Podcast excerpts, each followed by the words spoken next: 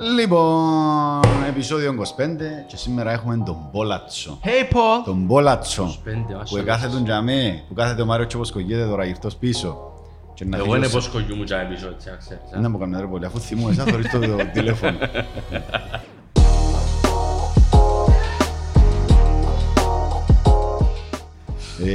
Και σήμερα στο επεισόδιο με τον Μπόλατσο θα συζητήσουμε το θέμα πίεση στη δουλειά.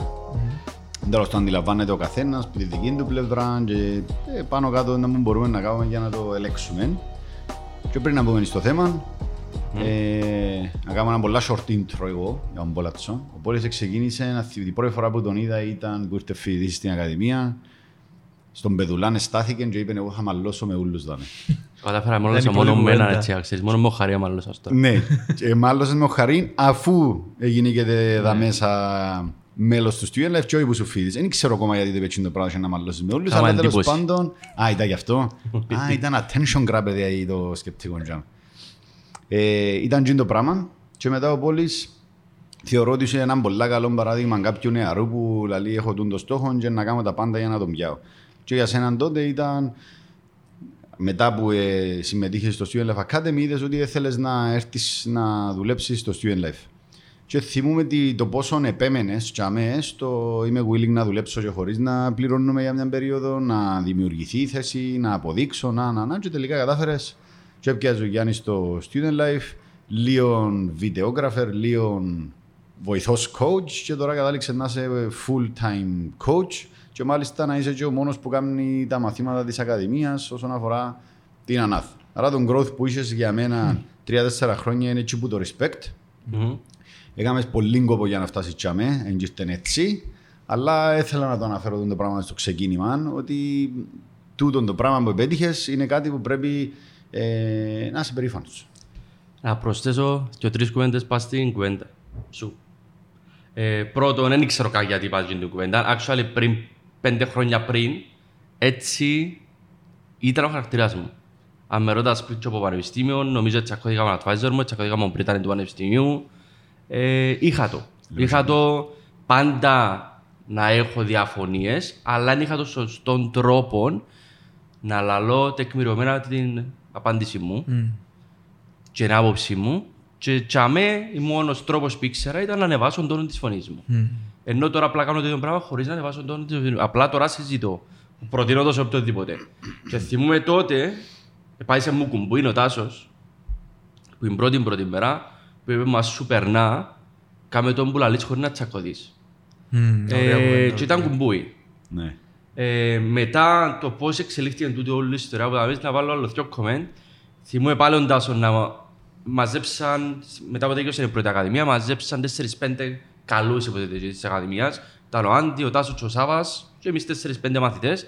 Και είπαν μας, ξέρετε, μπορεί, μπορεί ο επόμενος coach να ένας μαθητής της Ακαδημίας, της πρώτης Ακαδημίας προβαχανώς. Εμένα τρέμαν τα όθια όλη την μέρα. Γιατί λέω και εγώ πα, ανοίξα έναν παραθυρούι. Αν και το παραθυρούι θέλει ένα χρόνο μπροστά, αλλά ανοίξαν και το παραθυρούι. Μετά θυμούμαι τον Άντι, την πρώτη δουλειά. Τότε είχαμε εγγύηση εργασίας. Ε, και όταν πάω σε μια δουλειά, στη Λάρνακα.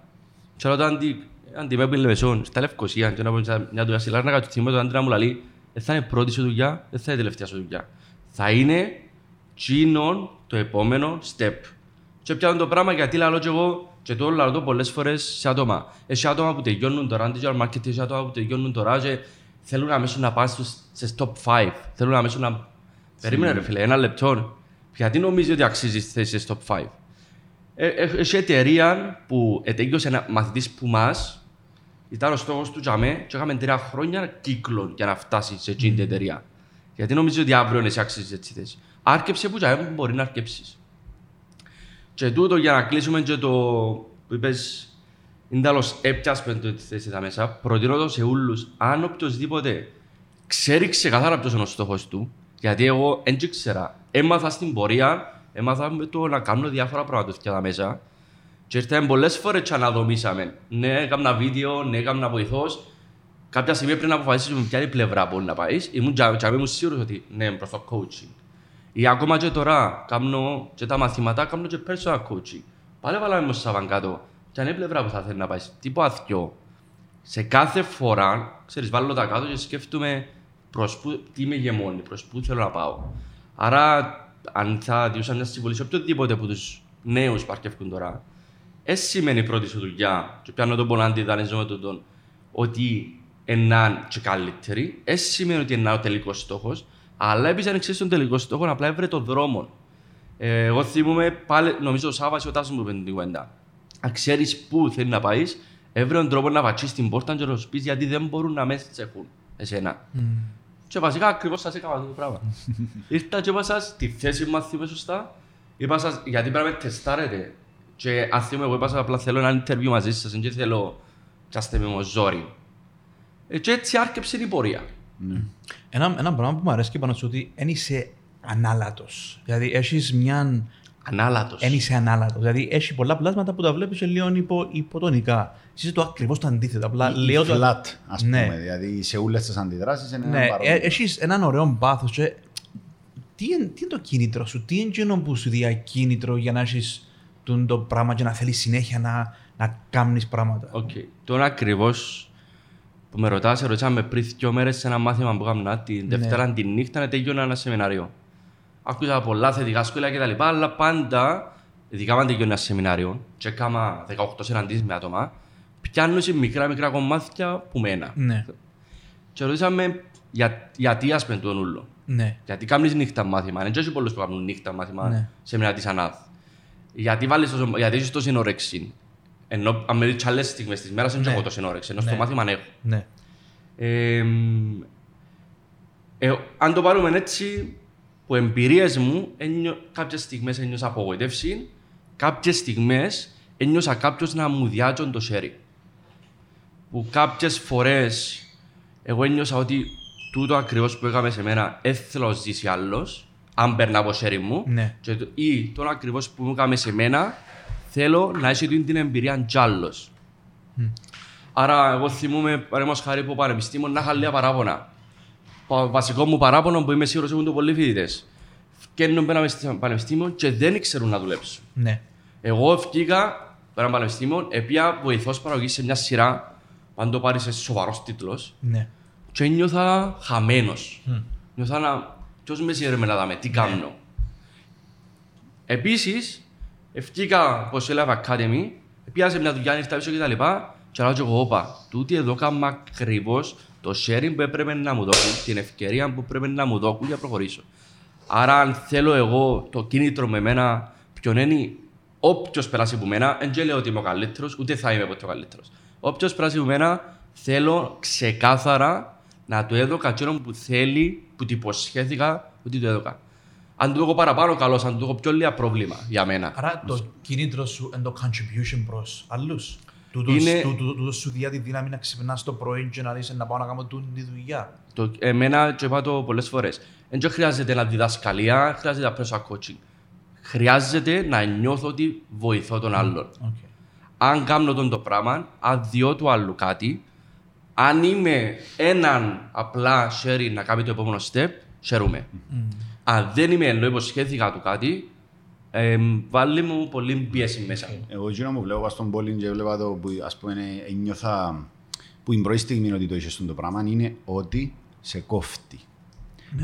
Ε, το πράγμα που περιγράφεις τώρα εσύ λαλείς το σαν κίνητρο, πώς δεν πηγάζει ο κίνητρο. Mm-hmm. Εγώ λαλώ σου είναι, βλέπω ας πούμε και ένα κοινό χαρακτηριστικό που έχω εγώ είναι, ε, είπες τώρα αν φτάσω τσίπα σου, δεν γιώσε, πρέπει να το κάνω. Άρα, κατά κάποιον τρόπο πηγάζει από την ευθύνη που είπε που η στιγμή μου φτάσα και υποσχέθηκα τον ανθρώπο ότι θα του κάνω εκείνο το πράγμα, ξίαστα λαούλα, εγώ θα, φάω, θα βάλω όλη μου την ενέργεια για να κάνω να παραδώσω εκείνο το πράγμα που υποσχέθηκα. Και αυτό είναι χαρακτηριστικό που έχεις, και χαρακτηριστικό που είσαι θετικά και τα αρνητικά, που το ζω και εγώ, ας πούμε, ο ίδιος ότι και στο παρελθόν πριν το αναλύσω, ένιωθα το πιο έντονα. Αλλά έναν χαρακτηριστικό που είσαι ο Πόλης και νομίζω ότι χαρακτηριστικό που αν το δεις σε ανθρώπους να δεις ότι έχουν παρόμοιον ας πούμε, τρόπο λειτουργίας είναι το πράγμα. Ναι. Έναν άνθρωπος που τον κόφτει, έναν άνθρωπος που ό,τι κι αν είναι, αν του πες κάμε έναν καφέ, ας πούμε, επειδή είπε να τον κάνω, να προσπαθήσει να τον κάνει και να σου φέρει την ώρα του και να τον κάνει και πολλά καλό. Ναι. Επειδή τον κόφτει, τίποτε δεν μπαίνει σε δεύτερη μοίρα ναι. που η στιγμή που βάλει το πρόσωπο του Πόλη ναι. σαν υπεύθυνο για κάτι. Ναι. Και εγώ εντός το πράγμα που βλέπω που την αρχή ως τώρα, ότι αναλαμβάνες, ήσουν πάντα πρόθυμος να το αναλάβεις. Ναι. Mm-hmm. Ένα θύμα, ας πούμε, να μην είσαι άλλον το εν φτάνω να το κάνω, και άλλον η προθυμία. Πάντα ήσουν πρόθυμος, ας πούμε, να ακούσεις και εντάξει, έχω το, χωρίς να πρέπει να του πεις πολλά, πολλά, ας πούμε, mm-hmm. του πολύ, να τον κρατάς και πολύ αυτόν που χαίρει. Ε, και τούν το πράγμα, επειδή σε κόφτει τόσο πολλά για τον απέναντι σου, εκείνον που κατ' εμένα βοήθησε που το μηδέν να φτάσεις στο δέκα στη θέση που είσαι τώρα, και να φτάσεις στο είκοσι στη θέση μου να είσαι σε δύο τρία χρόνια. Επειδή νοιάζεσαι πάρα πολλά για το, το πράγμα που είσαι στα σέρκα σου.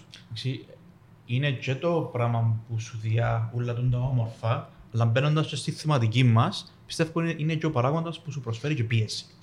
Επειδή εν, εν το πράγμα ότι χτίζεις προσδοκίες και στον εαυτό σου και στους άλλους, και επειδή that's all that matters, δηλαδή κάνεις set aside την ψυχική σου υγεία πολλές φορές mm. για να κάνεις εκείνον που είπες ό,τι είναι να κάνεις.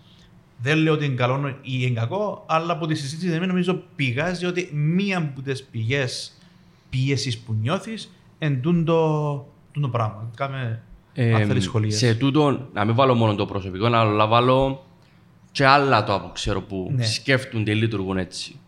Πολλές φορές θεωρούμε άτομα, ας πούμε, και, ή εμέ, ακόμα και εμένα ή και άλλα άτομα, σε ρωτούμε τους «Καλά ρε, γιατί σχολανείς τόσο αργά» ή «Καλά, γιατί, γιατί τώρα απαντάς στο τηλέφωνο ενώ είσαι μαζί μας».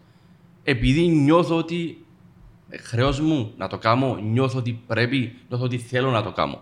Και όταν το θέλω ενώ Σάββατο απόγευμα και δεν θα πρέπει να απαντώ μηνύματα ναι. σε μαθητές, δεν θα πρέπει να απαντώ τηλέφωνα. Τι είναι εμπίεση που βάλω λάθος. Αντιλαμβάνομαι ότι είναι λάθος, αλλά βάλω την του εαυτού μου. Ότι εγώ δεν θέλω να αφήσω αναπάντητο να σου το πω μήνυμα. Ή θεωρώ κι άλλους ότι ναι, πιέζουμε τον εαυτό μας παραπάνω να βγει τον το πράγμα. Ενώ θα μπορεί να γίνει και αύριο. Ε, γιατί το κάνω, για να είμαι ειλικρινής, θέλω, δεν ξέρω αν είναι πιο σωστή λέξη. Πρέπει πάλι είναι σωστή λέξη. Κοφτημένο κάμω. Αν θα μπορεί να γίνει και αύριο, θα μπορεί να γίνει και αύριο. Άρα δεν έρχεται το καλό να γίνει, να τελειώσει, κακό. Εντάξει, don't push yourself too much, mm. ας πούμε. Και ναι, ξέρω αν αντιλαμβάνομαι το ότι πιέζω ίσως πολλές φορές τον εαυτό μου παραπάνω από ό,τι πρέπει, mm-hmm. αλλά δεν βρω ακόμα το σημείο ως πού πρέπει να τον πιέζω mm-hmm. για να μην. Το δύσκολο νομίζω βαστούν το, το δίλημμα που προέκυψαν και από κάποια emails που ανταλλάξαμε internally, ας πούμε, η ομάδα, είναι αν σταματήσω να πιέζω τον εαυτό μου, να τον ευκάλλω έξω από το comfort zone μου, να είμαι συνεχώς willing να κάνω πράγματα, να συνεχίζω να, να, κάνω, να βελτιώνομαι. Οξά, επειδή να αρκέψω να λέω πολλά παραπάνω ή να πιάνω πιο λίγες ευθύνες, να αρκέψω να πιένω πισινή. Νομίζω είναι που μας είναι ο φόβος του, αν αρκέψω να λέω ή θα κάνω grow, θα με θωρούν στα μάθηκια, θα θωρούν σε μένα τον άνθρωπο που θωρούσαν τόσο καιρό ότι μπορώ να κάνω τα πάντα.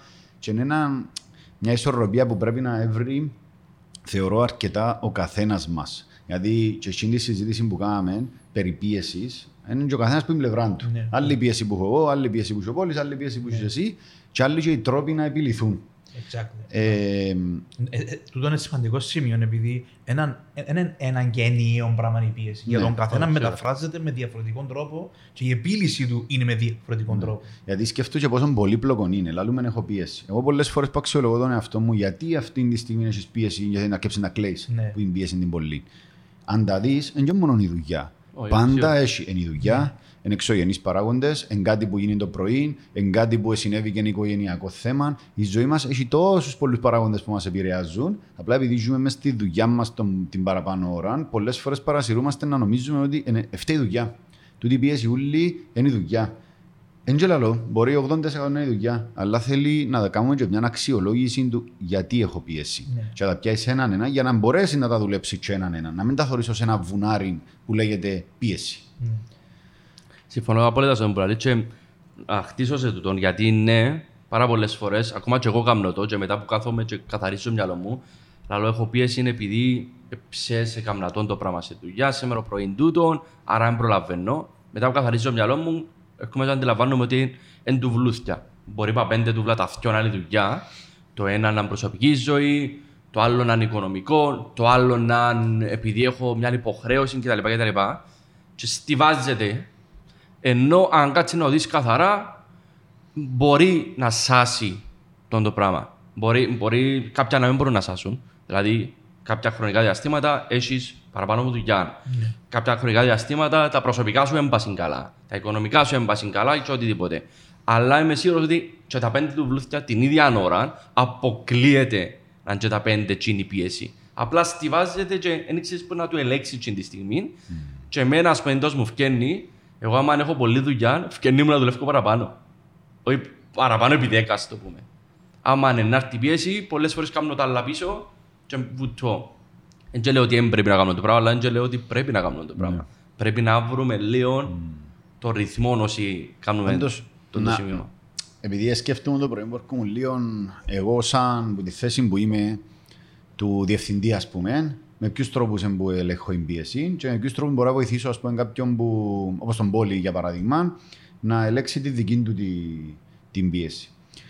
Πάντα, πάντα εκτιμούσα όταν πήγαινα και λαλούν κάποιου ρε να κάνεις το πράγμα και να μου λένε «Όχι, δεν μπορώ, δεν φτάνω». Εκτιμούσα παραπάνω το πράγμα παρά το «Οκ, okay, να το κάνω». Γιατί ξέρω ότι όλοι προσπαθούν στο maximum τους και εκείνος που αρκεύει και λαλεί «Όχι» σημαίνει άρκεψαν και συνειδητοποιά ότι δεν μπορώ να τα κάνω όλα και πρέπει να αρκέψω να βάλω προτεραιότητες. Ε, σκέφτομαι ότι που ήμασταν φοιτητές, προσπάθησα να βρω έναν κοινό παράδειγμα. Που ήμασταν φοιτητές, δεν ξέρετε άτομα που ήταν πνημένοι που το άγχος, αφήναν τα τελευταία στιγμή να τα θκευάσουν όλα και πεθανίσκαν που το άγχος και άτομα που ήταν οργανωμένα και τελειώναν ας πούμε στην ώρα τους.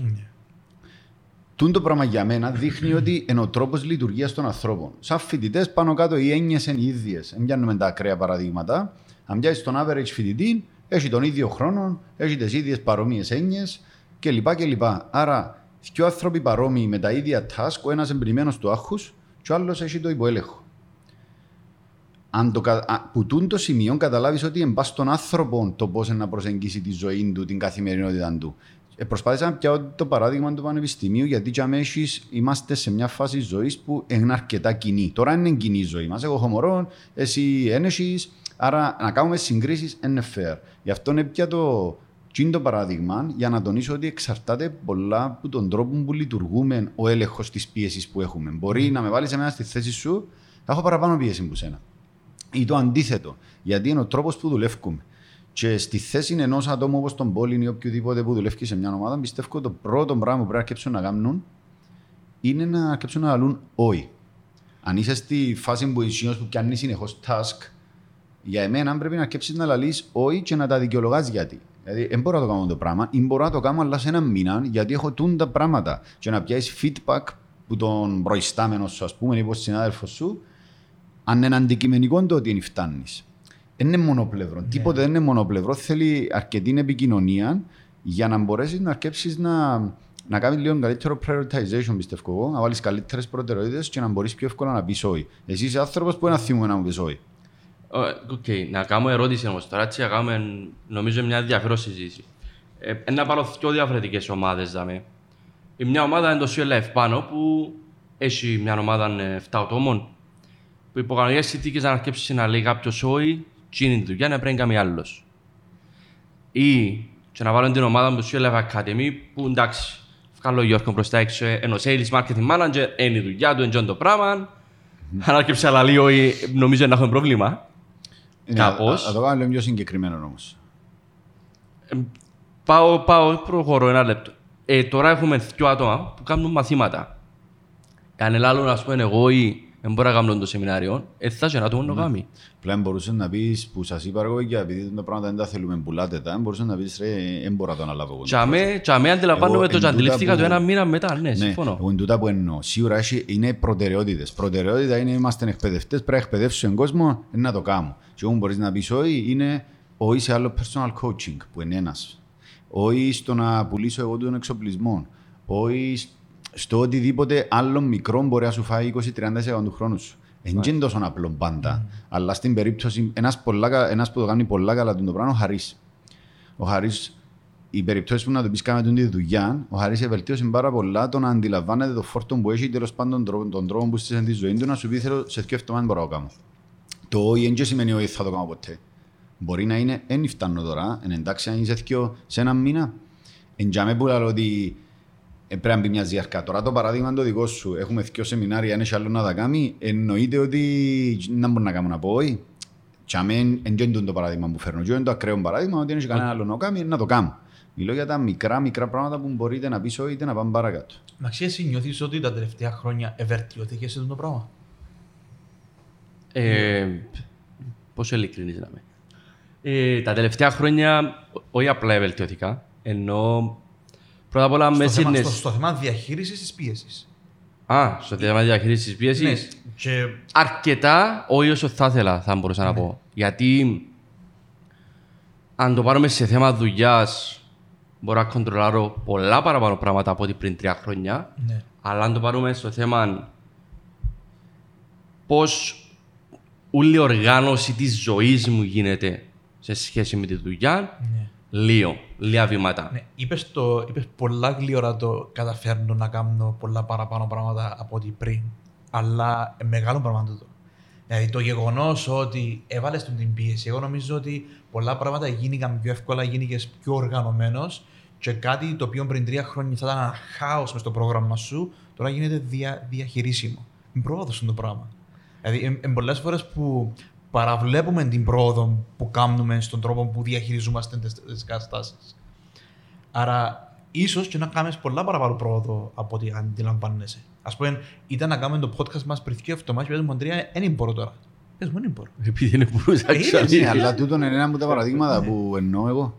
Στο να μένεις συνεχώς σε ναι, ναι, ναι, ναι. Κάτι που ο λόγος που σου είπα πριν νιώθω και εγώ, επειδή εγώ στο παρελθόν ήταν την ώρα που έρχεται μπροστά μου, πρέπει να λυθεί και την ώρα. Και ακόμα έχω το, ήρθε ένα θέμα μπροστά μου, πρέπει να το λύσω. Αλλά δεν ευκαινεί έτσι. Ευκαινεί η πίστη μου. Άρα πλέον, όσο περνάω και ρωτήσω πολλοί νίσκουν και τα μικρά-μικρά, Ε, αρκέψαν και μπαίνουν είτε, είτε επειδή είναι και άλλη θέση, επειδή σκεφτούν το τελειώνει το πράγμα. Ναι. Εμένα τώρα το default μου είναι ποιος άλλος μπορεί να το κάνει. Για να το κάνω delicate, για να το δω αλλού τη δουλειά, ας πούμε. Άρα στη θέση κάποιου που έχει άλλους που μπορεί να μοιράσει δουλειά, να πρέπει να κάνεις το πράγμα, αλλιώς γίνεσαι τον bottleneck, ας πούμε, και καταλήγεις να έχεις την πίεση πάνω σου. Ξέρω ότι δεν είναι ακριβώς στην ίδια θέση που είσαι εσύ τώρα, αλλά όλα έχουν, όλα σηκώνουν. Σηκώνουν βελτίωση, yeah. στο να αποφορτήσω εμπίεση που πάνω μας και ε, του, ε, ε, πολλά πολύπλοκο yeah. στο μυαλό μου εμένα το θέμα πίεσης. Ξέρεις, για μένα από τη μια βλέπω τη δεξιότητα του να μπορεί κάποιος να αντιλαμβάνεται το φόρτο εργασίας που έχει και αν φορεί κάτι άλλο ή αν μπορεί να κάνει μια μετατροπή, επειδή η καθημερινότητα στη δουλειά προκύπτουν πράγματα. Άρα μια πρέπει να έχεις τη δεξιότητα και την ωριμότητα να μπορεί να έχεις αντίληψη της κατάστασης σου και να πάρεις μια όριμη αποφάση, ούτε εύκολο ναι, ούτε εύκολο όχι. Να προκύψει μια σοβαρή σκέψη, να πεις ότι α, μετά που δουν τη σκέψη, anymore. Για αυτόν τον λόγο, με full, με full respect. Τούτο είναι το ένα. Το άλλο που είδα πολλά πάνω μου συγκεκριμένα και νομίζω σε όλους, είναι το πόσο βάλεις τον εαυτό σου στη θέση του θύματος ή στη θέση του έχω την ευθύνη. Είναι πράγμα που λέμε πολλές φορές. Εγώ ήμουν σε μια κατάσταση πριν τρία χρόνια που ήμουν σε πάρα πολύ πίεση και μόλις είπα ότι φεύγω που το είμαι θύμα και, φταίω, και, και φταίνουν όλοι οι άλλοι. Μειώθηκε πάρα πολλά η πίεση που, που ένιωθα. Επειδή πολλές φορές εν το mental, εν η ε, διανοητή, όπως θα λέμε, mental pressure που νιώθουμε, που τον εσωτερικό διάλογο που έχουμε εμείς συνέχεια μες στο, στο νου μας. Και είναι η πίεση που κάνουμε συνέχεια, το overthinking, που νομίζω είναι πολλά παραπάνω η πίεση του overthinking παρά η πίεση της actual δουλειάς. Έζησες ποτέ το πράγμα εσύ να νιώθεις ότι είσαι θέμα θύματος? Η αλήθεια, εντάξει, ως άνθρωπος είμαι άτομο που κάνει overthinking. Είμαι που γίνουν στους τύπους που σκέφτονται και αναλύουν τα κτλ. Είμαι επίσης που γίνουν που άμα θα πάρω απόφαση παίρνω το έτσι. Αλλά ναι, σε κάποια θέματα που υπεραναλύω τα ώρες ώρες αρέσκει μου να τα υπεραναλύω. Να μπαίνω έτσι σε ποιον deep thought. Ώρες ώρες προφανώς, ναι, μεγάλο λάθος γιατί τσάμε λαλείς τώρα γιατί το κάνω τούτο. Ναι. Τώρα γιατί σκέφτομαι too much. Ή... και ώρες ώρες μπορώ να σου πω ότι ζηλεύκω και τα άτομα που χαλαρεί. Αν είναι χαλαρή, γιατί προφανώς το ρώτος που έξω ναι, εγώ. Ναι. Ε, αλλά ώρες ώρες ζηλεύκω τα άτομα που χαλαρεί. Είχα και ένα παράδειγμα πριν κάτι μέρες, ένας φίλος μου, κολλητός μου, ε, είπα του το λαό του, σε πάω καθόλου. Εν κολλητός μου, σε πάω καθόλου. Αλλά τον που γαμνείς εγώ θα βαμβάζω του. Εν τριάντα χρονών και πάντα βρίσκει την εύκολη λύση. Και εγώ νιώθω ότι ναι. σε ρίζαμε, γαμιούμε, ας πούμε. Ναι. Και εσύ βρίσκεις τη, βρίσκεις το, ας ναι. πούμε, χαλαρά. Ε, ε, λέω ότι θα ήθελα να το κάνω έτσι, Αλλά έχει και τρεις στιγμές που αν έβρισκαν τρόπο να το κάνω έτσι, ναι, ναι. Θα έρχεται πιο, πιο ίσα ο δρόμος, ας το πούμε.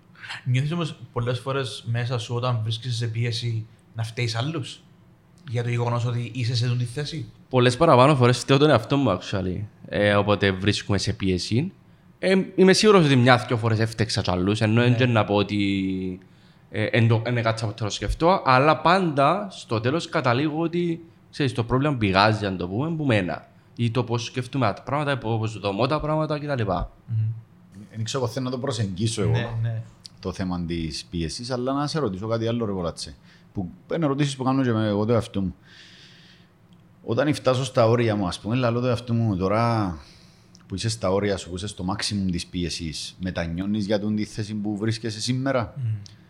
θα την άλλασες? Ώσπου η απάντηση για μένα είναι όχι. Υπάρχει περίπτωση να μπορούσα να κάνω κάτι άλλο, να σχέτως ότι τώρα είμαι έτοιμο να κλαμουριστώ. Ναι. Ε, και άμα λέω εντάξει, φέρ το νου σου και πιάσ' τα ένα νέα να δούμε να βγεις από μέσα. Ναι. Αν δεν σε γεμίζει, αν έχεις πολλή πίεση και σε γεμίζει καν τζίνο που κάνεις, εντιαμε που είναι η πόμπα, είναι ο κρυκτικός συνδυασμός. Ναι. Άρα εσένα, τις στιγμές που έχεις τη μεγάλη την πίεση, δεν πολλές του εαυτούς σου. Α, ε, πολλά ειλικρινά, ε, και, και ακριβώς η στιγμή που έστειλα το email ε, που εντιαμε που ένιωθα ότι προφανώς τσάμε ήταν η πόμπα, τσάμε ήταν ε, η, η στιγμή που έπεφτεν όλη η κούραση, έπεφτεν όλων που έζησα στις προηγούμενες δύο μέρες. Η, η πόμπα ήταν το πρωί πριν να κάνω το τελευταίο μάθημα που τσάμε λαλώ και εγώ πάνω. Βάρ' το σταυρός σου και πάνε να το κάνουμε, ας πούμε. Ε, ποτέ μετανιώνω, γιατί ξέρω ότι έτσι ζω. Ξέρω ότι ζω με την πίεση. Mm-hmm. Μπορεί να είναι κακό τον πλάλο, αλλά είμαι συνειδητοποιημένος ότι έτσι ζω με την πίεση. Δεν θα μπορούσα να με ζω με την πίεση. Αλλά ναι, ώρες ώρες λαλώ και εγώ θα πρέπει να σου δυο ταχύτητες πιο χαλαρός. Για να μην δηλαδή, μπαίνεις στα κότσια, να μπαίνεις στα πορτοκαλιά, να το πάρουμε έτσι. Δεν ε, θα μ' αρέσει και να πιένω ποτέ με αργούς ρυθμούς, δεν θα μ' αρέσει και να είμαι ο χαλαρός τύπος. Απλά να πιένω δύο ταχύτητες πιο πίσω. Ε, θα μετανιώνα, ούτε μετάνιωσα τουλάχιστον ως τώρα. Ελπίζω να μετανιώσω παρά και, αλλά δεν νομίζω. Γεμίζεις με τον που κάνεις όμως? Γεμίζει με τον που κάνω. Απλά ναι, θα ήταν καλό, και το θυμούμε, το είπε και ο Κώστας, θα ήταν ίσως καλό, επειδή μπήκε μου η σκέψη, να μην έπρεπε να φτάσω στα κότσινα. Ενώ ίσως δεν πρέπει να τεστάρουμε και τόσο πολλά τους εαυτούς μας. Φτάσε μια ταχύτητα πιο πριν. Δηλαδή να νιώθεις ότι τώρα πιεστήκα, αλλά είμαι ok ακόμα. Και είναι τη στιγμή που έστειλα το email ήμουν, δεν ήξερα αν είμαι ok. Και δεν ήξερα αν έπρεπε να ήταν καλό. Αν και τούτον ούλον, κάθε φορά που γίνεται το ούλον, δηλαδή μέσα στο Student Life Academy έγινε, τώρα στο εμείς στη δική μου ζωή, έγινε τρεις φορές τον δεν ήξερα αν είμαι ok. Νομίζω μπορεί να θυμάστε και εσύ, έστω δεσκιό. Εκείνες οι τρεις φορές ήταν οι τρεις φορές που αλλάξαμε με έναν άνθρωπο. Και άμα είχε να καταλήξω. Ότι εκείνες οι φορές που έρχεσαι στο maximum pressure πρέπει να αξιολογηθούν όχι τώρα, σε έναν χρόνο. Σε έναν χρόνο που αν γίνει το πράγμα έφερες σε δυο σκάκια πιο πάνω, μισθολογικά, σαν άνθρωπο, σαν οτιδήποτε, τότε ήταν θετικό. Αν γίνει το πράγμα μετά από έναν χρόνο ή μια μεγάλη περίοδο τελικά που ποτέ σε πήρε, για μένα, για μένα που λέμε ότι γίνει το πράγμα είναι καμνιό, όπως για παράδειγμα εσύ που είπες για την, το project που είσαι, ναι. που σε... Πού σε έφερε το project μετά που το αξιολόγησες μετά από τόσο καιρό? Που τη μια έκαμε μου πολύ καλό, αλλά μόνο που θυμούμαι το τι επέρασα ψυχικά, δεν θα ήθελα ούτε, ούτε να ξαπεράσω, ούτε κανένας άνθρωπος να ξαπεράσει το πράγμα. Και δίλημμα, δηλαδή ένα, ένα, ένα αντιλό δίλημμα αν θα ξαναπέρνουν το πράγμα. Δεν θα περάσεις ξανά το πράγμα. Ναι. Γιατί ήσουν άλλος Ανδρέας και είσαι άλλος ναι, Ανδρέας. Το επόμενο pressure που να βάλεις του εαυτού σου είναι κάποιο άλλο είδους. Ναι, μεταξύ τούτων, είναι αλήθεια, επειδή ό,τι και να κάνουμε, η ζωή είναι απρόβλεπτη. Σίγουρα. Άρα, τα πρα... και ούτε μπορεί να μην ευθύσεις ούτε εσύ ούτε κανένας άλλος, απλά έτσι τα φέρνει η ζωή πολλές φορές και πάνω μας το να, να, το να, να πρέπει να αντεπεξέλθουμε στις κατάστασεις. Άρα, δεν έχουμε την επιλογή να μπαίνουμε ή όχι καταστάσεις. Που να έρθει η ώρα να δεις τον εαυτό σου και εδώ πολλές φορές. Ας πούμε, εγώ ένα project που είχα πιάσει τότε και κάμε μου πολύ κακό, ξαναπιά το την επόμενη χρονιά. Ενώ σου είπα σε όλους ότι δεν θα το ξαναγγίσω και ξαναπιά το. Ήσουν πιο όριμος όμως είναι το να χειριστείς. Ακριβώς, αλλά εν, εν, και τον που έχεις δίκιο ότι σπεντούντα δώδεκα χρόνια που είμαστε μες στο επιχειρήν που περάσαμε πάρα πολλές δυσκολίες, αρέσκουν πολλά ο άνθρωπος που είμαι σήμερα. Δηλαδή τα πράγματα που ξέρω σήμερα να κάνω, η διάβγεια που έχω σε, σε πολλά πράγματα, αρέσκει μου. Και βλέποντας πίσω όλες τις ιστορίες, όλα τα businesses, είναι πολλά όμορφες ιστορίες. Πολλά όμορφα πράγματα που ε, θα το άλλασα με το να ήμουν σε μια πιο ακριβοπληρωμένη δουλειά με πιο λίγη πίεση. Επειδή ε, θα μου το, το skill, τα skill sets που έχω σήμερα, που είμαι στην αγορά εργασίας, θεωρώ κόσμος και αρέσκει μου πάρα πολλά. Ας πούμε, εσύ, εάν έβλεπες τον εαυτό σου πριν τρία τέσσερα χρόνια, έβλεπες το ποιος είσαι σήμερα, θα ήσουν proud. Πρώτα απ' όλα, να το πάρω πέντε χρόνια πριν, ναι. ε, πάλι είπα το πριν δύο μέρες, αν με ρωτάς πριν πέντε χρόνια θα δίδασκα ποτέ, να σου λάλλουν εμένα αλήθεια, αν πιστεύεσαι με. Ναι. Τώρα νιώθω πολλά confident να πω ότι διδάσκω, mm. δεν θα πω καλά, να πω διαφορετικά από πολλούς άλλους τσάμε έξω. Ναι. Και εννοώ, λέω το confident επειδή είπα μου το. Δεν το λέω επειδή ναι. ευκάλατε εγώ. Ναι, ναι, ναι. Διδάσκω διαφορετικά, αν η λέξη παρέσχημα να λέω. Ναι. Και πάλι το διδάσκω, ε, ε, όπως είπα και πριν, δεν κοφτήμας θα διδάσκω, κοφτήμας θα βοηθώ για να είμαι σωστός. Ναι. Άρα ναι, στην ερώτηση σου, πριν πέντε χρόνια θα σκεφτούμε κάνω ότι να κάνω πρώτα απ' όλα τον που κάνω ναι. και να ήμουν τόσο που είμαι. Θυμούμε που σου είπαμε ότι ρε πολύ να πρέπει να διδασκείς μόνος σου πρόγραμμα της ΑΝΑΤ.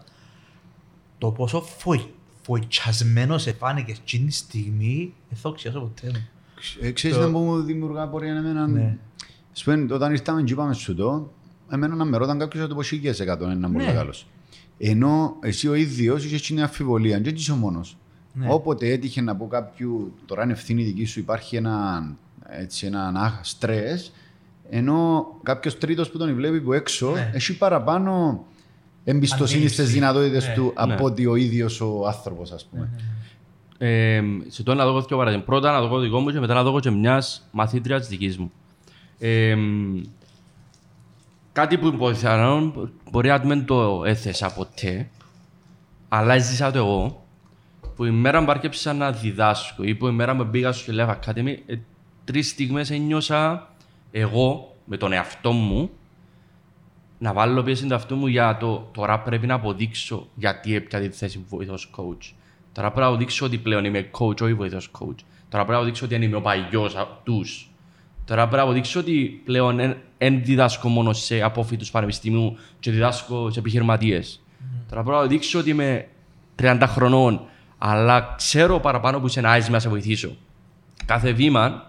Για μένα ήταν τεστ που έπρεπε, ενώ είμαι φοητσά, να φοβούμαι μέσα μου, να βγάλω αυτοβοήθηση. Δηλαδή, την πρώτη φορά που ήταν να διδάξω σε σεμινάρια της ΑΝΑΔ, η σκέψη μου ήταν εχθές να τους πω ότι εχθές έδιδασκα από τους πανεπιστημίου, πόσο και να πεις, ήσουν είκοσι τέσσερα χρόνια με τριάντα, να πάρεις ό,τι εμπιώ με άλλος μου ξέρει. Ε, τώρα όμως διδάσκω επιχειρηματίες πενήντα χρονών, εσύ είκοσι τριάντα χρόνια έχουν επιχειρήσεις και πρέπει να με εμπιστευτούν. Και πρέπει, όπως είπα και πριν, να τους αποδείξω. Ή να τους βοηθήσω, κατά τη λέξη, να ανεβούσει. Ε, και δεν είναι ευκολόπιστη πολύ σε αυτό το πράγμα, αν και βράμε τα μια χαρά, ενώ πάμε αρκετά καλά με έτσι θέμα. Mm-hmm. Τώρα έχω και μια μαθήτρια μου, που είναι η μαθήτρια μου, εγώ πιστεύω πάρα πολλά σε εκείνη. Και πάντα στη φάση, γιατί με πιστεύεις, ενώ εγώ νιώθω. Άκου, όπως σε θεωρώ της, είσαι στο ίδιο level ή καλύτερο που πολλούς μαρκερτιάτσα με έξω. Mm. Και απλά θέλεις τρία βήματα καθοδήγηση. Θεωρώ την ότι ήβραν την πρώτη δουλειά, ήβραν και ένα freelance και τώρα πολύ πιθανόν, δεν ξέρω ποτέ να παίξει το, το βίντεο, πολύ πιθανόν να έχει πρόταση που μια μπες top πέντε μέσα σε έξι μήνες. Πολύ απλά τούτη μητσά, ε, μητσά, ηλικιακά είκοσι τέσσερα χρονών, είσαι το, αλλά δεν είσαι ποτέ αυτοεπίθεσης να πει ότι εγώ κάνω για, για την εταιρεία. Απλά θέλει κάποιον. Η ζωή είναι κλωτσά, είναι απλά εγκοντήσει. Η ζωή είναι κλωτσά, εδώ και μέσα. Και εγώ ήθελα κάποιον να με το γίνει κλωτσά, που ήσασταν εσείς, εσείς Σάββας Τάσος, και πολλοί άλλοι μες στην Ακαδημία, ειδικά στην πιο παλιά Ακαδημία, ήθελαν την κλωτσά, το ότι είσαι έτοιμος, πιένε. Και αν δεν είσαι έτοιμος, να είσαι έτοιμος. Όλοι θέλουμε την κλωτσά. Ναι. Νομίζω ότι το default του ανθρώπου είναι αμφισβητούμε τον εαυτό μας. Αμφισβητούμε συνέχεια τις δυνατότητες μας. Και αν, όπως τα λάλα και σκέφτομουν και εγώ είχα κόσμο που με παρακίνησε να πούμε στο ότι μπορείς ρε. Mm. Α, εσύ μπορείς να κάνεις αυτό το πράγμα. Ξαναείπα το νομίζω, ας πούμε, για τον αρφό μου τον Αντρέα που ήταν η, να δω πόντες προεισαγωγικές και ήταν η άνεση του να μου πει, ενώ εγώ ήμουν στρεσαρισμένος, ας πούμε, εντάξει, δεν περάσεις εσύ, ποιος να περάσει. Mm. Και λαλείς, ο καθένας θέλει γύρω του κάποιον να yeah. του διά το κούντιμα την ώρα που, που το χρειάζεται. Άρα είναι και μειονέκτημα, είναι πραγματικότητα και απλά εγώ γίνον που κάμα πλέον έχω στη ζωή μου και τρία άτομα που την ώρα που αμφισβητώ τον εαυτό μου πάω πάνω τους. Για να μου δώκουν, ξέρω γιατί πάω. Mm. Πάω για να μου πούνε μπελάρες που λαλείς. Αλλά σε κουντήσω mm. να πάεις προς τη σωστή κατεύθυνση. Και εν γένω ότι είναι να φύγει αφιβολία ποτέ. Όλοι να έχουμε την αφιβολία μες στο νου μας, αλλά πρέπει να βρούμε και τρεις ανθρώπους γύρω μας που να μας διούν το ρεαλιστικό κούντιμα. Γιατί mm. τυχαίνει να πάω να πω και να μου πούν καλά, ρε, να κάνω υπερβολικό τον μπορείς τώρα. Άρα να, να ξέρεις ότι να σου πούν την αλήθεια να σου πούν απέναντί σου για να σε πάρουν προς την. Ε, τέλος πάντων, προς τη, να σου δώσουν το έξτρα το push που θέλεις για να προχωρήσεις. Ε, εγώ θα λαλώ άλλο κάτι, σε παράδειγμα, κάποιο ανθρώπου όπως τον Πόλιν τώρα που φάεις πολύ πίεση. Εντάξει. Χωρίς να κρίνω εγώ αν, εν, αν εγώ στη θέση σου θα τρώω παραπάνω πίεση, πιο λίγα πίεση, ξέρω, είναι ε, ε, ε, ε, θέμα προς συζήτηση. Εγώ κρίνω τον Πόλιν που ήταν πριν πέντε χρόνια, κρίνω με καλή έννοια πριν πέντε χρόνια και που είναι σήμερα. Είσαι ένα θηρίο. Mm. Αν μέσα στα. Πόσο χρόνια είσαι τώρα? τριάντα ένα. τριάντα ένα χρονών. Ναι, όπως είπες της κοπέλας προηγουμένως, ότι είσαι σε πολλά καλύτερη φάση από πολλούς άλλους. Εγώ λέω ότι τριάντα ένα είσαι μέσα στο δύο με τρία τοις εκατό της ηλικίας. Στο δύο με τρία τοις εκατό υπάρχει που να είναι στο level που είσαι εσύ σήμερα. Και όταν λέμε level, είναι και θέμα λεφτών. Mm. Ο καθένας μας που θα μπορούσε να κάνει οτιδήποτε άλλο, να πιάνει και διπλάσια και τριπλάσια λεφτά. Είναι σε ποιο level βρισκόμαστε κατ' εμένα. Ε, ικανοτήτων, χαρακτηριστικών για να αντέξουμε την επόλοιπα πενήντα χρόνια καλά να είμαστε, που να έρθουν παραπάνω δυσκολίες, παραπάνω πίεση που του έχουμε. Δεν θα λιάνει η πίεση, θα απολυνίσκει κάθε μέρα. Αν δεν πιένουμε παράλληλα και τα, τον growth μας σαν ανθρώποι να πιένει παράλληλα, εν τζαμέ που, που σπάζει το πράγμα. Πολυνίσκει η πίεση, ε, αποδυναμώνεσαι εσύ. Εσύ πάεις παράλληλα με την πίεση που έχεις, πάεις πάνω. Άρα απλά βάλεις του εαυτού σου καλύτερες βάσεις για παρακάτω. Και το λαλό σου το χωρίς να έχω τίποτε να κερδίσω που σου το λαλό, ας πούμε. Και πρέπει να αρκεψεί να, να... όχι μόνο εσύ. Δηλαδή, τσάμε που νιώθουμε την πίεση να καταλαβαίνουμε ότι είναι μέρος του παιχνιδιού. Είτε θα μεγαλώνεις, ναι. είτε θα μείνεις στάσιμος και να πιένεις πισινή. Τούτον το αρέσκει μου επειδή εσάν και να λες ότι το να βάλεις πίεση του εαυτού σου ή να βρίσκεσαι σε περιβάλλον στο οποίο σε κουντά στο να γίνεσαι καλύτερος, είναι σαν μια ανασφαλιστική δικλίδα για το, για το μέλλον. Ότι επειδή ενάρτουν δυσκολίες, γίνε εσύ δυνατός, επειδή δεν να γίνουν πιο, πιο εύκολα τα πράγματα. Άρα, εσάν και να προσφέρεις μια ανασφάλεια του εαυτού σου ότι κάνω τον το πράγμα, επειδή που να έρθουν οι δύσκολοι καιροί, εγώ είμαι έτοιμος. Αρέσκω πολλές φορές και με το που αμφιβάλλουμε τον, τον εαυτό μας, όλα τα πράγματα εν, και θετικά που είπαμε πολλές φορές σε άλλα επεισόδια, ή πολλά πράγματα δύσκολα στη ζωή, μόλις σταματάς να πεις ότι το δύσκολο είναι κακό. Επειδή έτσι έχουμε εμείς στο νου μας ότι κάναμε, συνδυάσαμε το δύσκολο με το κακό. Όχι, είναι έτσι. Εάν πεις ότι το δύσκολο τελικά είναι καλό, αφού βλέπουμε ότι όταν περνά ο χρόνος και υπάρχουν δυσκολίες στη ζωή, βλέπουμε μόνο θετικά. Άρα, πολλές φορές που λέμε, βάλε ένα θετικό προσήμο στη δυσκολία. Μην το δεις σαν κάτι, σαν, σαν κατάρα. Δεν, δεν το σαν ευχή. Δεν ε, νομίζω να το θεωρούν ποτέ κατάρα, ναι. αλλά ναι, αντιλαμβάνομαι να μπορείς, γιατί πολλές φορές. Πας στην πίεση, σκέφτεσαι γιατί είμαι τώρα σε τον το σημείο, mm. ή θα πρέπει να είμαι σε τον το σημείο, ή πώς καλυτερεύκον το σημείο. Αν πάει στο πώς καλυτερεύκον το σημείο, ωραία, καλόν. Γιατί και αμέ αντιλήφθηκες κάποια πράγματα. Αν πάει στο γιατί είμαι σε τον το σημείο, σούζεται. Ε, είναι πολύ ερωτηματικό mm. το, όπα, σκέφτεσαι σωστά τώρα. Γιατί ναι, πας στην πίεση, δεν είναι το πιο λίγο να σκέφτεσαι σωστά. Απλά είναι το έντος να διαχειριστείς αυτό το πράγμα. Εγώ εντάξει λειτουργώ, είπα το και πριν. Αν έχω πίεση, δουλεύω παραπάνω. Ναι. Ίσως και να μην είναι η καλύτερη λύση, γιατί το δουλεύω παραπάνω μπορεί να βάλω παραπάνω πίεση. Ή απλά κόφτεις δρόμο. Να... Ενώ αν βάλεις ναι. παραπάνω πίεση, απλά πρέπει για να φύγουν τα πράγματα που σε πιέζουν. Ε, το πιο πιθανό, αλλά πολλές φορές η απάντηση θα πρέπει να κάνουμε ένα break. Δεν λέω πια πέντε μέρες άδεια. Κάνουμε ναι, ένα break. Ναι, έβρετζιν την άγκυρα. Έβρετζιν την άγκυρα ακριβώς. Καλμάρες λίγο. Εντάξει, επειδή έτσι οδεύουμε λίγο προς το μήνα μας πέντε δέκα λεπτά, για εμένα προσωπικά είναι ένα από τις καλύτερες συζητήσεις που κάναμε, γιατί είναι αρκετά πολύπλευρον, πολύπλοκον και κάτι που περνούμε όλοι, είτε σε προσωπικό. Όλοι. Mm-hmm. Όποτε να μπει η πίεση, προκύπτει που είναι πάνω σε όλους μας. Και εγώ πιστεύω πολλά στο, όπως απάντησα στο email, ότι δεν είναι μονοπλευρό. Η πίεση πηγάζει από πολλές πηγές. Και το μόνο πράγμα που μπορείς να κάνεις αντικειμενικά είναι να κάτσεις να την αξιολογήσεις που μόνος σου, για να πεις ένα λεπτό. Εγώ έχω την πίεση, δική μου ευθύνη είναι εντάλλως να την αποφορτήσω. Και να κάτσεις να καταλάβεις πώς θα πηγάζει εκείνη η πίεση. Να ρωτήσεις και κανέναν στον γύρο σου αν θέλεις βοήθεια. Και τώρα μιλώ στο δεύτερο πρόσωπο, αλλά είναι σαν που μιλώ. Είναι το εαυτό μου που μιλώ και γενικά. Και να έβρεις τον τρόπο να τα πιάσεις έναν έναν και να μάθεις που είναι το pressure που είσαι, για να μην το έχεις την επόμενη φορά. Γιατί την επόμενη φορά μου να έρθει κάποιος μπροστά σου για να σου πει: ρε πολύ, έχουμε ανάγκη για δύο εκπαιδεύσεις παράλληλες. Έχει δύο reactions. Τσάμε. Είναι, αν δεν μπορούμε να κάνουμε τρέχο για τόσον καιρό, και να προβλέψετε ότι να έχουμε δύο παράλληλα, και να φέρετε άτομο, να πάω να το κάνω. Εντάξει, εγώ γίνω θα καρτέρω να πεις. Όχι να πεις εντάξει, να ξανακάμω. Άρα είναι τούτη η εμπειρία ότι ήρθες εσύ και έδωκες για την εταιρεία το παραπάνω. Για τους και τρεις μήνες που το είχε ανάγκη, τώρα η σειρά της εταιρείας να έρθει στο δοκι πίσω. Ας σε ξαναβάλεις εκείνη τη δύσκολη θέση, είναι προβληματική εταιρεία για να πάσεις στο καλό. Mm. Ε, άρα κάθε παράδειγμα που, που σου προκαλεί πίεση, εγώ πιστεύω ότι αντικειμενικά μπορείς να το αξιολογήσεις, να το βελτιώσεις, να το λύσεις και έτσι να σταματήσουν να έρχονται κομμάτια που να σου προκαλούν πίεση. Και νομίζω αν επίσης τον τρόπο σκέψης, ποτέ δεν θα νιώθεις στα μάτια κάποιον να λύνει τόσο αντέχει τούτος. Ενώ εσύ να το αντέχεις πιο εύκολα, ε, επειδή πλέον γίνεται από το φυσικό. Ε, είναι η καθημερινότητα σου είναι το πράγμα. Έρχονται δυσκολίες, λύνονται. Έρχονται δυσκολίες, λύνονται. Έρχονται δυσκολίες, λύνονται.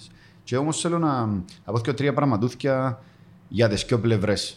Δηλαδή την πλευρά του υπαλλήλου και την πλευρά του διευθυντικού στελέχου, ας πούμε, κάποιος που έχει ευθύνες. Γιατί προσπαθώ έτσι να το κλείσω εγώ το δικό μου, το πώς το βλέπω, ας πούμε, σαν δύο-τρία πράγματα που συνειδητοποίησα. Στη θέση τη δική μου, σε μια θέση που έχεις ευθύνες, την ώρα που έχεις πίεση, πρέπει να αξιολογήσεις πόσα πράγματα κάνεις και πρέπει να τα κάνεις εσύ. Πολλές φορές η πίεση πηγάζει από το ότι ακόμα και το πιο μικρό πράγμα του είναι το να πια η κυρία μιλήτσα που έχει χαλασμένη η πόρτα κάτω, να πάω να τη σάσω εγώ. Γιατί τη σάσω εγώ. Δεν πρέπει να τη σάσω εγώ. Πολλά χαμηλώνει το πράγμα. Κυρία μιλήτσα, την επόμενη φορά που έχουμε πρόβλημα, πιάνεις αυτόν τον αριθμό. Και λύνεις τα προβλήματα στον αριθμό. Ειλικρινά που σου λέω, μπορεί να τρώω τρεις με τέσσερις ώρες το μήνα να μπα σε προβληματούθια, τώρα δεν τρώω τίποτε. Έκανα delicate, δεν το λέγεται στα ελληνικά, να μας κάνουν και παρατηρήσεις ότι μιλούμε με αγγλικές ορολογίες. Εμμοίραζα τις δουλειές. Εμμοίραζα τη δουλειά. Πρέπει ο καθένας που σε τούτο επίπεδο τέλος πάντων να μοιράσει δουλειές. Για εμένα είναι το πιο σημαντικό πράγμα που μπορεί να κάνεις σε μια θέση τέτοια, να έρθεις και να μοιράσεις δουλειές και να καταλάβεις. Και τι παίζει ρόλο πραγματικό στη, στη θέση που είσαι και τι όχι. Δηλαδή, έχει κάποια πράγματα που τα κάνουν που δεν έχουν ουσία. Δεν χρειάζεται να κάνεις τα πράγματα και μπορείς να σταματήσεις παντελώς. Τούτον είναι η θέση κάποιου που είναι εύκολο του να πει ναι, να πει όχι. Και επειδή ακούω και μια ομιλία που μιλά για τον Ομπάμα, νομίζω, και είπε ο Ομπάμα ότι αν έχω το πενήντα ένα τοις εκατό των πληροφοριών που θέλω, παίρνω την απόφαση. Γύρευκω το ογδόντα ενενήντα τοις εκατό. Mm. Και κατάλαβα, ας πούμε, ότι. Πάνω κάτω, με τον τρόπο που λειτουργώ και εγώ. Δηλαδή, έναν είναι να διώ τις δουλειές και δεύτερο είναι να αποφασίζω πολλά γλυόρα. οκτώ στις δέκα αποφάσεις σωστές, δύο στις δέκα λάθος. Γιατί βιάστηκα και αποφάσισα. Αλλά κατάλαβα ότι είναι πολλά πιο υγιές για όλους να παίρνω γλυόρα αποφάσεις. Γιατί πρώτα απ' όλα φεύγουν από πάνω μου δουλειές. Κάθε μέρα έχεις είκοσι με τριάντα δουλειές. Αν τις μαζεύω, να γίνουν διακόσιες και να έρχεται η πίεση. Αν τες καθυστερώ, προκαλώ σου και εσέναν πίεση που περιμένεις κάτι που μέναν, προκαλώ σου και εσέναν πίεση που περιμένεις κάτι που μέναν και σου απαντώ. Άρα για εμένα, στη διευθυντική θέση κάποιου είναι να μοιράζεις δουλειές και να αποφασίζεις και γλύωρα χωρίς να ψαρώνεις ότι μπορεί να είναι λάθος. Μπορεί να είναι λάθος, αλλά αν το αξιολογήσεις στο σύνολο του χρόνου, είναι πολλά πιο θετικό. Που την πλευρά τώρα του υπαλλήλου, επειδή μπορεί να μην ήμουν ποτέ σε εκείνο τον ρόλο τέγια έτσι, για να μπορώ να έχω εικόνα και γι' αυτό που θέλω να, να, να σου πω τη σκέψη μου, για να μου πεις εσύ το βλέπεις, είναι ότι. Με τον ίδιο τρόπο που θα αξιολογήσει ένας διευθυντής, πρέπει να αξιολογήσει και ένας που τέλος πάντων. Εσύ δεν είσαι σε επίπεδο υπαλλήλου στην τελική, αλλά τέλος πάντων. Εσύ είσαι σε επίπεδο που έχεις decision making. Αρκετά απλά προσπαθώ να πω ότι πολλές αποφάσεις δεν εξαρτούνται από σένα. Mm-hmm. Άρα για ανθρώπους που η καθημερινότητα στη δουλειά είναι ο τελικός που αποφασίζει, ε, να προσπαθείς την ώρα που σου έρχεται ένα request να έχεις την ωριμότητα. Και να πεις μπορώ να το κάνω σε δύο εβδομάδες. Δεν μπορώ να το κάνω καθόλου το πράγμα. γιατί θεωρώ ότι για τους λόγους δεν είναι ευθύνη δική μου να γίνει. Επειδή δεν είναι κακό να πεις το άλλο θα το κάνω, δεν είναι ευθύνη μου. Δεν είναι κακό να σύρεις χιλοπιτάν του άλλου να του πεις θα το κάνω γιατί είναι δουλειά δική μου. Δεν με πουρκέται η ωριμότητα. Άρα για μένα είναι που την, δική σου, που την, δική, που την πλευρά κάποιου που έρχονται και βρίσκουν τον tasks να μπορεί να λαλεί όχι, να μπορεί να καταλάβει πόσο καιρό θα θέλει να το κάνει κλπ. Τα άλλα ουλά, δεν ξέρω πιο πρακτικό να πούμε, πιο πρακτική συμβουλή να δω κοτάλα, πολλά πολύπλοκα. Τούτον ίσως για εμένα είναι το πιο πρακτικό του να αποκτήσεις την αυτοπεποίθηση να πεις ναι, όχι και πόσο καιρό θέλω να το κάνω το πράγμα. Εσύ πώς το βλέπεις? Ε, εντάξει, πρώτα απ' όλα οθέσουμε ότι η αλήθεια η θέση μου είναι μες στη μέση. Ε, όπως είπες είμαι decision making άτομος. Ε, δηλαδή κάνω ένα σεμινάριο, παραδείγματος χάριν να πέσω coaching, το μόνο που μπορεί να μου πει ο Σάββας είναι πολύ εντών το σεμινάριο. Που τσάμε και εκεί, ενούλων πάνω μου. Mm. Που πριν να αρκέψει, ως που να, μετά μπορεί να τελειώσει και παρεγόντας. Η μόνη απόφαση μου να πάρω ο Σάββας είναι ότι να γίνει το σεμινάριο, αν το πάρουμε έτσι. Ε, τώρα, αν θα μπορούσα να πω όχι θα κάνω σεμινάριο, δεν υπάρχει. Αν το πάρουμε έτσι τούτη. Ναι, και αμέ πιάνουμε έναν πολλά συγκεκριμένο παράδειγμα. Πιάνουμε ένα συγκεκριμένο παράδειγμα. Εγώ να σε, να σε πάρω σε άλλα άτομα και να σε πάρω και σε μη ιδανικές συνθήκες. Γιατί δαμε, θα πω είναι ιδανικές, αλλά είναι αρκετά κοντά στις ιδανικές. Δηλαδή, δαμε υπάρχει και ελευθερία να πούμε όχι. Εσύ οι εταιρείες έξω που δεν υπάρχει και ελευθερία να πει κάποιος όχι. Και μες σίγουρος έρχονται του task που θα θέλει να πει όχι, αλλά δεν μπορεί. Γιατί φοβάται στο, στην εσχάτη να χάσει τη δουλειά του ή φοβάται στο άλλον να το, πέσει που την υπόλοιψη. Άλλον τον εμπόρει, άλλον το φοβάται. Δηλαδή αν δεν φοβάτουν και είσαι τον τεκμηριωμένον τρόπο. Αν φοβάται ότι να χάσει τη δουλειά του, δεν εμπόρει. Όχι, είναι λάθος. Δηλαδή θα έπρεπε να μπορεί να σταθεί ας πούμε, στο ύψος του και όταν όντως δεν θα μπορούσε να βγάλει πέρα στο πράγμα, να μπορεί να, να εξηγείται με τον μάστορο του. Αν είσαι σε ένα, ε, ένα περιβάλλον μπορεί να εξηγήσεις αντικειμενικά του άλλου ένα, δύο, τρία, μπορώ να το κάνω, δεν μπορώ να το κάνω και ένας αρκέψει να σου φωνάζει ή να σε απολύσει, είσαι, ε, είσαι, είσαι τυχερός.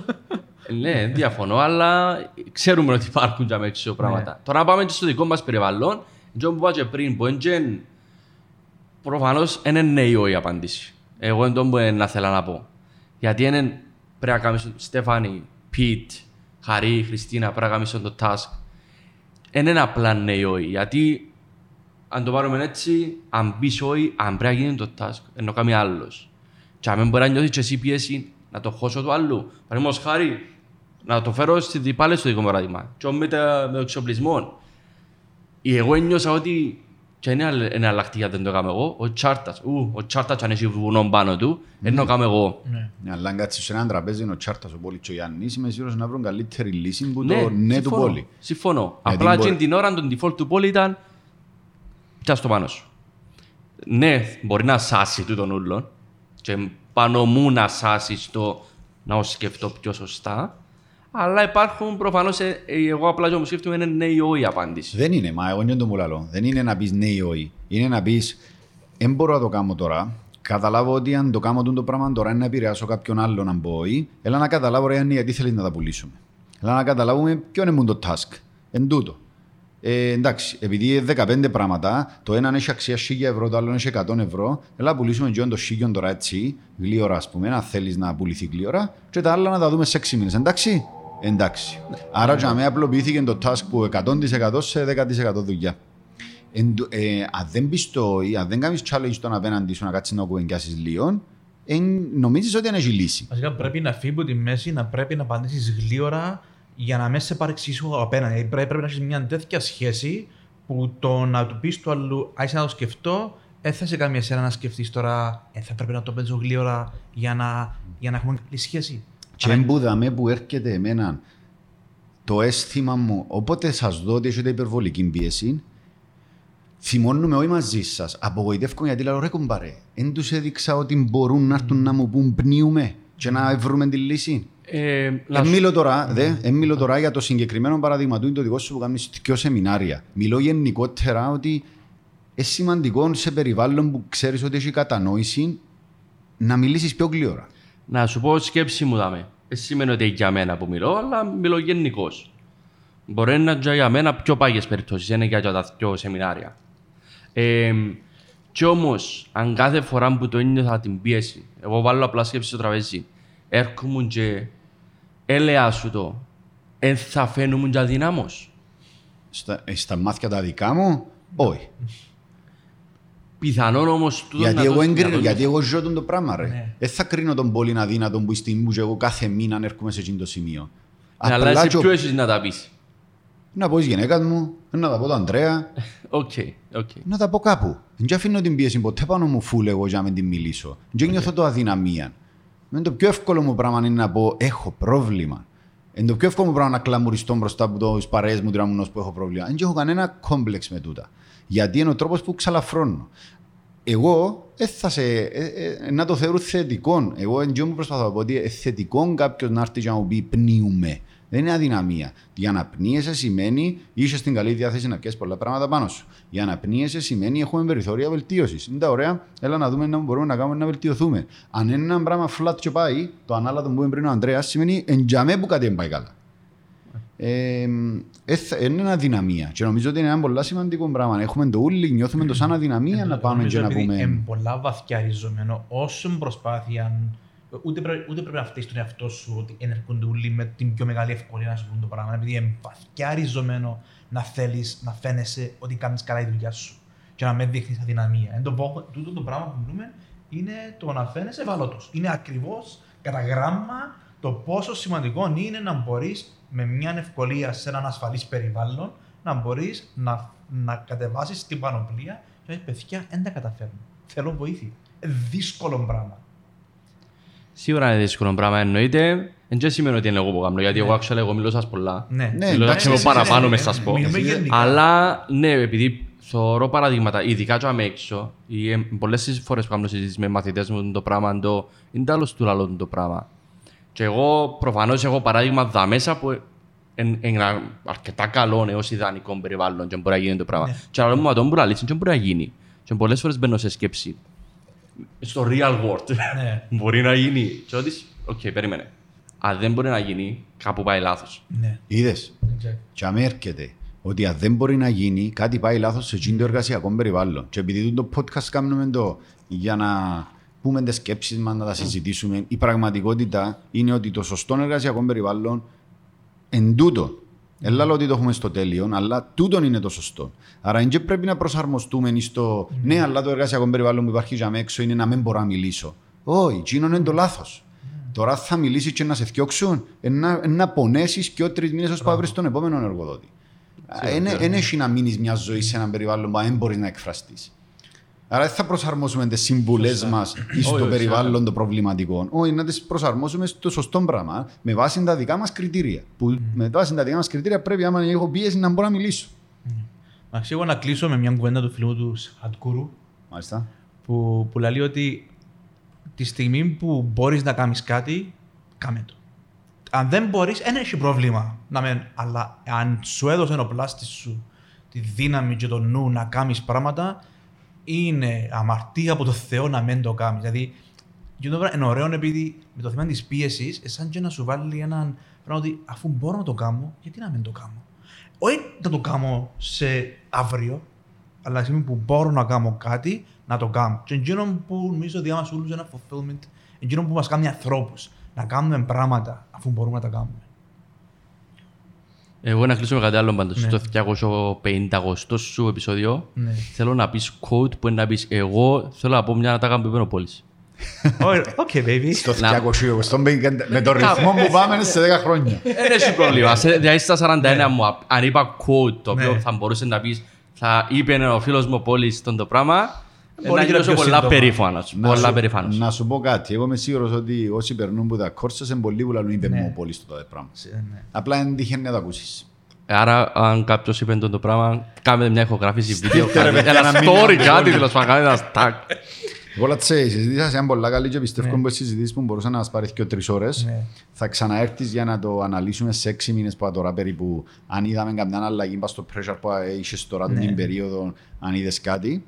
Ε, και πιστεύω είναι μια θεματική που μπορεί να βοηθήσει πολλούς μετά να τη συζητούμε και εμάς τους ίδιους, να καταλάβουμε παραπάνω. Όχι, σίγουρα μια θεματική που πράσι, και για να προσθέσω πάση θεματική, ίσως να μένει μόνο η πίεση, πρώτον, σίγουρα πρέπει να το confident, να βάλω τίτλους, ψυχολογία, ε, το πώς νιώθω αν έφτασα στόχους μου ή όχι, το πώς βάλω στόχους, τσάμε, πέμπω πολλά πράγματα γιατί πολλοί ακούω να νιώθω ότι είμαι αστάσιμος, ας πούμε. Ακόμα και εγώ λάλλω το, στη δουλειά δεν ε, νιώθω ότι είμαι αστάσιμος, ξέρω να προχωρήσω, αλλά σε άλλα πράγματα λάλλω κάπου τσάμε είμαι αστάσιμος, ας το πω.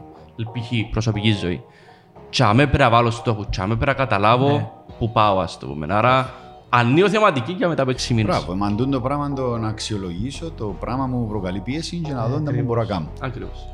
Ευχαριστούμε κύριε Βόλη. Εγώ ευχαριστώ. Μπόλατσο. Καλή συνέχεια.